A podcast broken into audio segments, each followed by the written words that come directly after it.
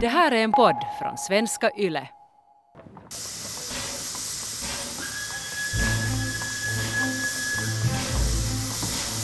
Tåget från Petrograd har nyss anlänt till Helsingfors.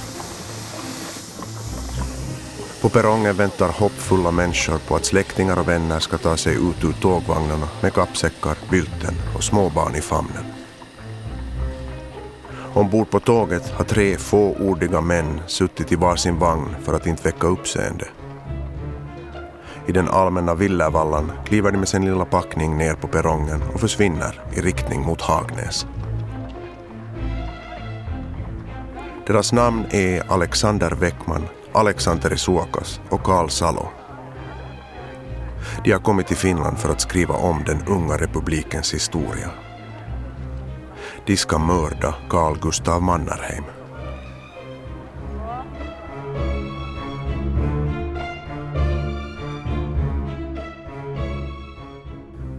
Du lyssnar till del ett av Svenska Yles krimpodd Mannerheim ska mördas.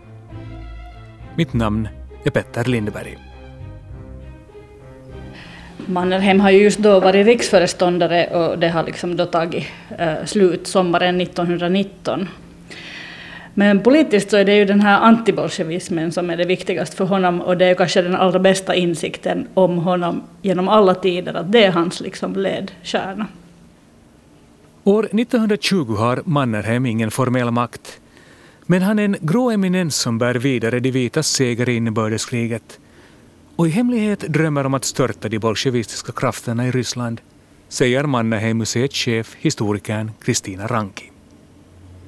Det är ju inte bara det här skiljelinjen mellan de vita och röda som är viktiga, eh, utan hela det här stor eh, geopolitiska läget i Europa och Mannerheim bryr sig också mycket om den ryska frågan så att han skulle egentligen vilja också erövra där, Sankt Petersburg.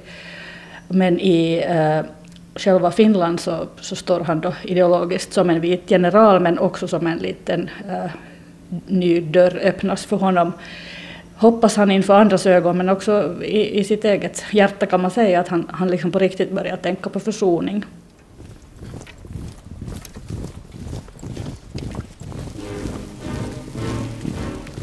Även Mannerheim talar ju redan liksom genast efter kriget, många talar redan under kriget om att ja, det behövs försoning och, och, vi måste bygga ett nytt land där alla har det bra. Så det här, liksom, nu fanns den här jargongen hela tiden. Den politiska jargongen var försoning, försoning. Men eh, skillnaden var den att den här försoningen från eh, det borgerliga hållet gick ut på att den förlorande sidan och arbetarrörelsen skulle medge att enbart det borgerliga alternativet var rätt. Den vita sidan definierade alltså vilken sanning som var den rätta och skapade skyddskårerna för att upprätthålla makt och ordning i det ideologiskt delade Finland, säger historikern Apo Roselius. Man går in och skapar eh, en organisation som skyddskårerna under fredstid, vintern 1919.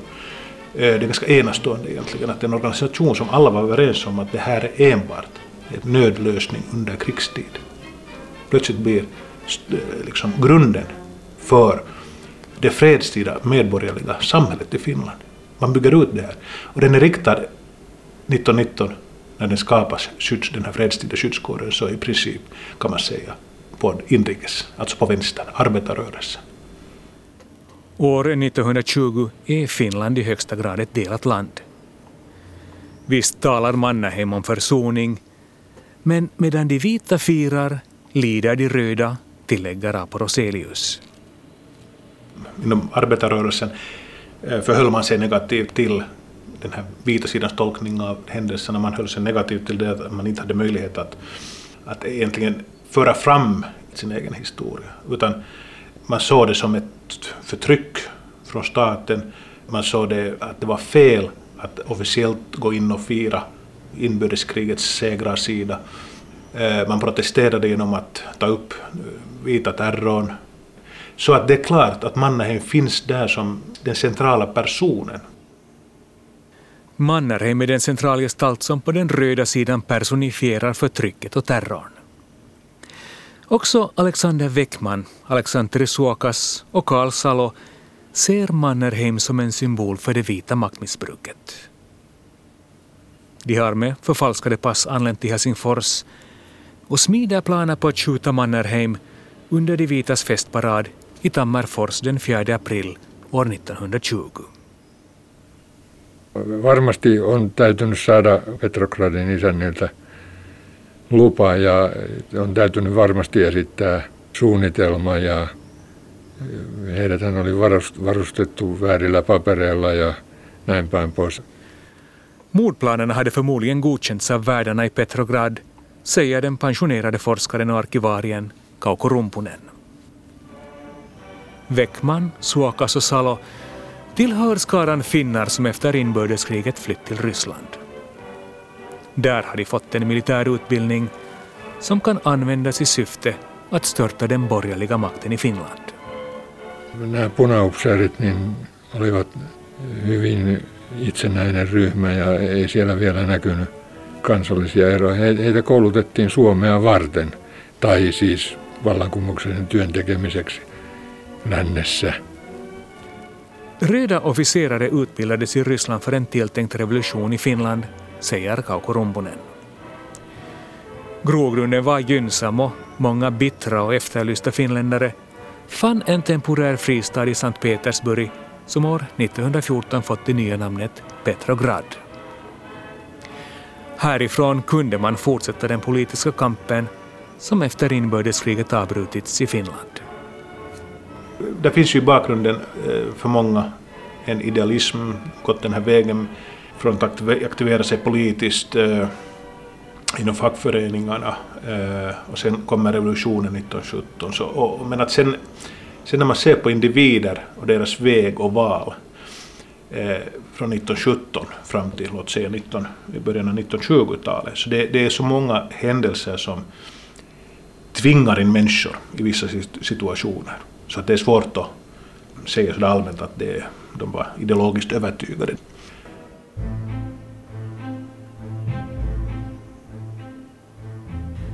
Det är väldigt lite man vet om vad Väckman, Suokas och Salo gör genast efter att de kommit till Finland. Förmodligen gör de upp planer för attentatet och beväpnar sig om de inte fått vapen med sig från Petrograd. I ett domstolsprotokoll från hösten 1920 framgår det ändå att trojkan sammanstrålat i Grankulla för att dra lott om vem som ska utföra dådet. I senkomna förhör framgår det också att både pengar och ideologiska motiv lockade röda officerare till våghalsiga uppdrag. Men i bakgrunden fanns också hat, bitterhet och rena hämndmotiv. Kysymys tuskin oli siis henkilökohtaisesta kostosta, mutta kostosta kysymys. Ja, ja, ja tota, ennen kaikkea siinä oli terroristiset päämäärät senkin takia, että oli olemassa varasuunnitelma – että jos ei onnistuta Mannerheimia tappamaan, niin tapetaan nyt sotaministeri Jalander sitten kuitenkin. Det var knappast frågan om ett personligt hämndmotiv som drev Alexander Weckmans lilla trupp. Det vittnar redan den reservplan man gjort. Ifall man inte skulle lyckas med mordet på Mannerheim dög den sittande krigsministern Bruno Jalander förmodligen lika bra.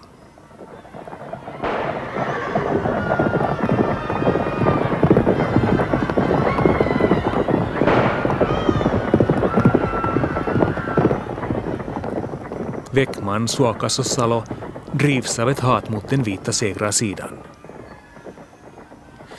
Upptända av en revolutionstanke åtar de sig uppdraget att försöka mörda Mannerheim.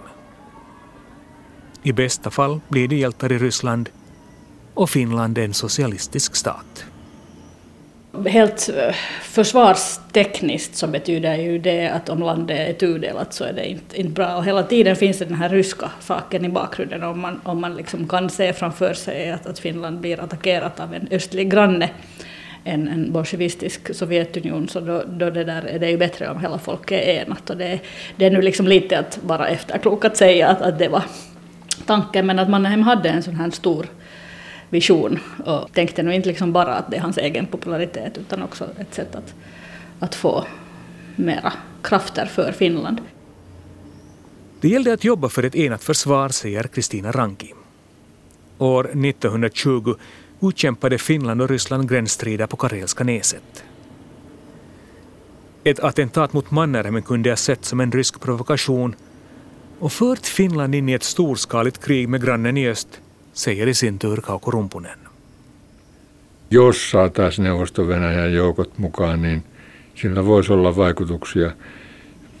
Maiden välillähän vallitsi sotatila, siis aina Tarton rauhaan asti syksyllä 20. Ja kaiken näköisiä pieniä yhteenottojakin tapahtui rajalla. Läget är laddat år 1920. Den politiska oron når även Mannerheim trots att han inte besitter någon formell makt. Det finns ett officiellt riskbedömning och hotbild mot honom medan alltså riksföreståndare sen efter det så släpper kontrollen. Och det måste han ha tyckt att bara var skönt för att han avskydde den här. När han kom ut ur Smolna så ringde man till polismästaren som spred budskapen om var mannen hem i staden rör sig och det upplevde han väldigt obehagligt och då måste det ha varit en lättnad att sen bli på fri fot.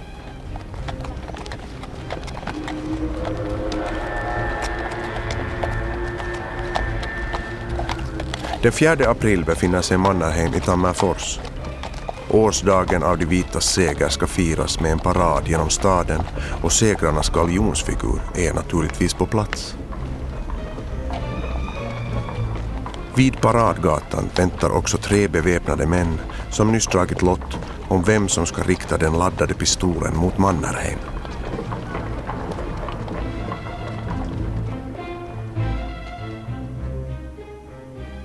Du har hört del 1 av Svenska Yles krimpodd Mannerheim ska mördas. Manus och regi Petter Lindberg. Ljuddesign och klipp Jyrki Häyrinen. Producent Staffan von Martens.